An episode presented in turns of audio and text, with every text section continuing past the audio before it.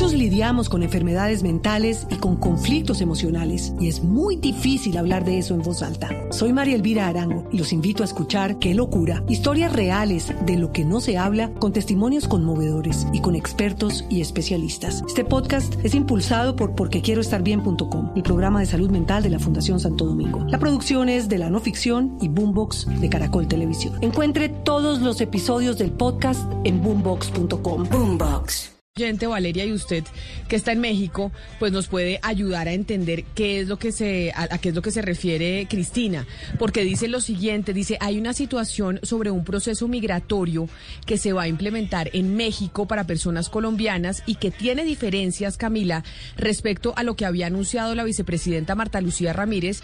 Y hay bastantes vacíos en la explicación del trámite que va a comenzar a regir a partir del viernes y se está prestando para mucha desinformación información.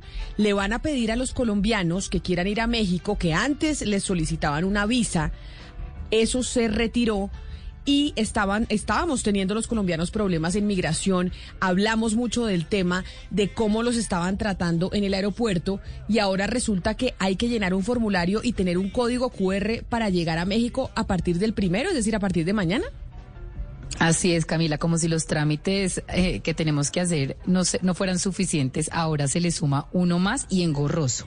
Usted sabe, como ya lo comentó y como lo hemos venido comentando, que desde el 2012 a los colombianos no se les exige visa para entrar a México, pero desde entonces, y esto digamos que se ha acentuado hace un par de años, eh, muchos colombianos al entrar a México son deportados, Camila, y nunca les dieron o les dan razones, digamos, objetivas para la deportación, los han tratado muy mal en inmigración. Ha habido, digamos, protesta de parte del gobierno colombiano y la canciller, la actual canciller Marta Lucía Ramírez, se sentó eh, con la Cancillería de México y lo que propuso la Cancillería colombiana es que se habilitara un preregistro obligatorio para entrar a México.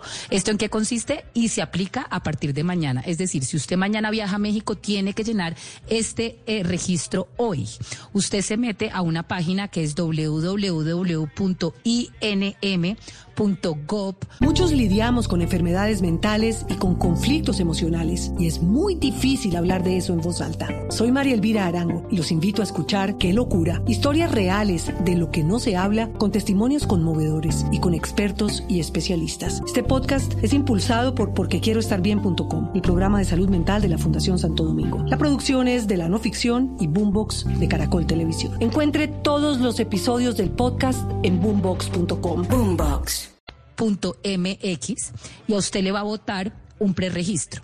Usted tiene que tener su pasaporte en mano, la dirección donde se va a quedar, eh, los tiquetes de ida y de salida. Y a usted le preguntan una cantidad de, le hacen una cantidad de preguntas, usted llena el, el, preregistro que es obligatorio y a usted le tienen que mandar un código QR después de, digamos, llenar el, el formulario por internet. Usted tiene que presentar este código QR al entrar a, al, al usted chequearse en su avión acá en Bogotá, cosa que si a usted lo, eh, pues digamos, lo inadmiten las autoridades mexicanas, usted no viaje, simplemente le dicen en el aeropuerto, venga, a usted no le autorizaron la entrada a México, entonces pues absténgase de viajar y a usted lo devuelven del aeropuerto. Entonces esto sí, digamos, es en aras de que usted no viaje y pues se someta a una deportación que es bastante traumática. Sin embargo, no se sabe cómo va a aplicarse esto en la práctica, si el código QR se lo van a mandar ahí mismo, si a usted le van a dar unas razones objetivas por las cuales a usted no le permiten la entrada. Digamos que esto es bastante nuevo e innovador.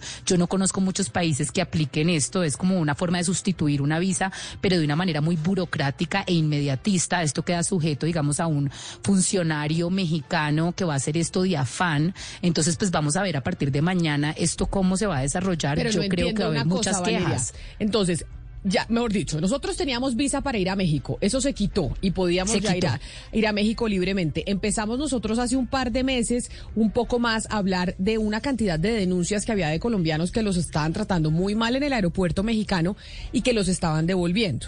Entonces, la vice, y además hablamos de cómo pues había un poco de desidia del Ministerio de Relaciones Exteriores en torno a esa situación que estaban viviendo muchos colombianos en México. Pero ahora lo que se implementa a partir de mañana es que uno tiene que llenar un formulario que le da un código QR.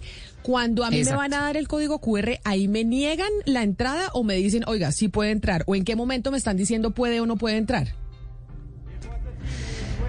Pues mire, se supone que a usted deberían mandarle el código QR si a usted le admiten la entrada. Sin embargo, creo que eso no está suficientemente claro y son de las preguntas que las personas le están haciendo a la Cancillería colombiana y también a las autoridades mexicanas, porque no está claro si usted le envían el código QR, ya es, digamos, una señal de que usted el proceso. Yo no sé si ese código QR es leído de alguna forma u otra con las, con las autoridades. Ahí, digamos, usted me corchó. Yo creo que es importante porque yo me metí a todas las páginas de México, de Colombia, a todas las eh, comunicaciones que han sacado al respecto y esto no es claro. Tampoco es claro, por ejemplo, qué tanto, con, qué, con qué tanta anticipación usted tiene que llenar el, registro, el formulario.